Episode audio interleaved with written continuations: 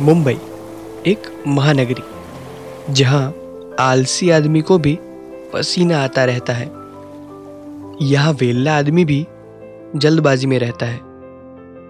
कोई नगरी महानगरी कैसे बन जाती है, ये कैसे पता चलता है?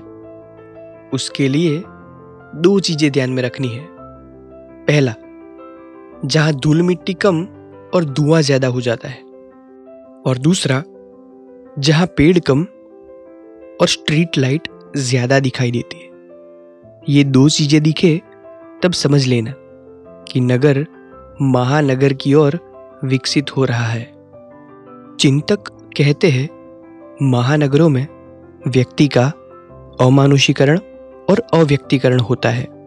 मतलब डीह्यूमनाइजेशन एंड डीपर्सनलाइजेशन सवाल यह है कि फिर भी मुंबई के प्रति इतना आकर्षण क्यों है?